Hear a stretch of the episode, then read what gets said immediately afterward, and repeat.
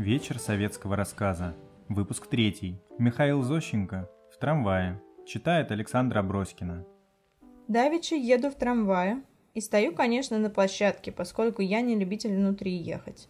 Стою на площадке и любуюсь окружающей панорамой.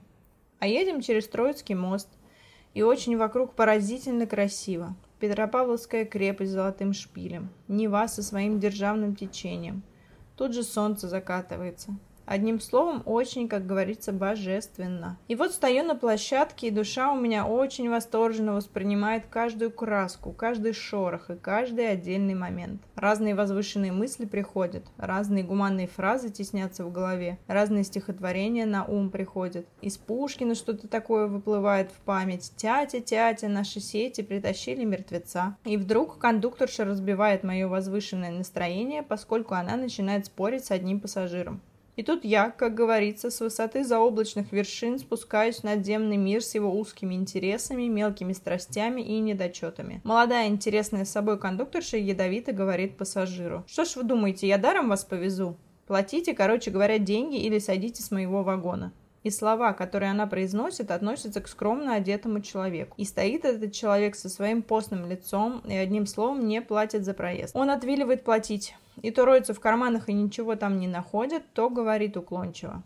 Такая славненькая кондукторша и такие хорошенькие у нее губки, и так она сильно ерепенится и этим портит свою наружность. Ну нет у меня денег. Сейчас сойду, милочка, только одну остановку проеду. То есть никакой остановки я тебе даром не дам проехать, говорит кондукторша. А если у тебя денег нет, так зачем же ты нахал в трамвай вперся? Вот чего я никак не пойму. Пассажир говорит, тоже пешком идти, может быть у меня пузыри на ногах. Какие нечувствительные люди в настоящее время. Совершенно не входят в положение человека. Только за все деньги, деньги и деньги.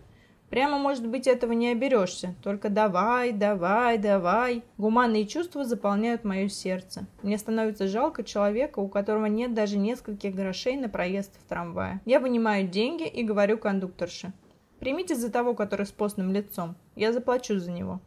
Кондукторша говорит. Никакой уплаты со стороны я не разрешаю. То есть говорю, как же вы можете не разрешить? Вот тебе здравствуйте. А так говорит, и не разрешу.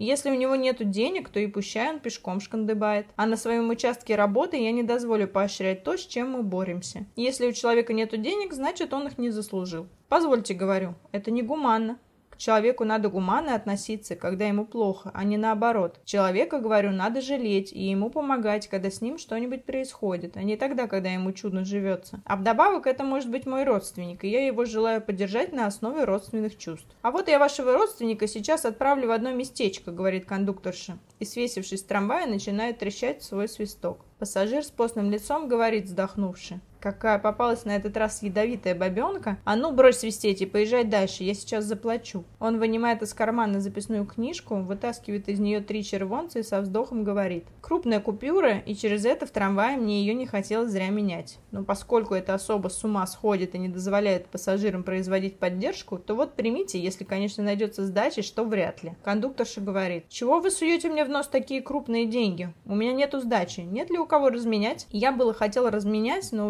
увидев суровый взгляд пассажира, отложил свои намерения. «Вот то-то и оно», — сказал пассажир.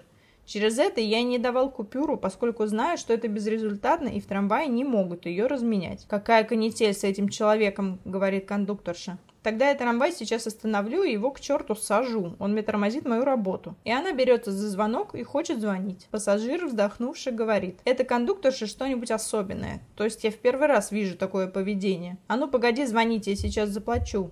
Вот действительно какой ядовитый человек попался. Он роется в кармане и достает двугривенный. Кондукторша говорит, что ж ты дармоед раньше-то не давал? Небось хотел на пушку проехать. Пассажир говорит, всем давать потрохов не хватит. Прими деньги и заткни фонтан своего красноречия. Через такие мелочи трещит своим языком в течение часа. Прямо надоело. И хотя это мелочи, сказала кондукторша, обращаясь к публике, но они затрудняют плавный ход движения государственного аппарата и я через это пропустила целую массу безбилетных пассажиров.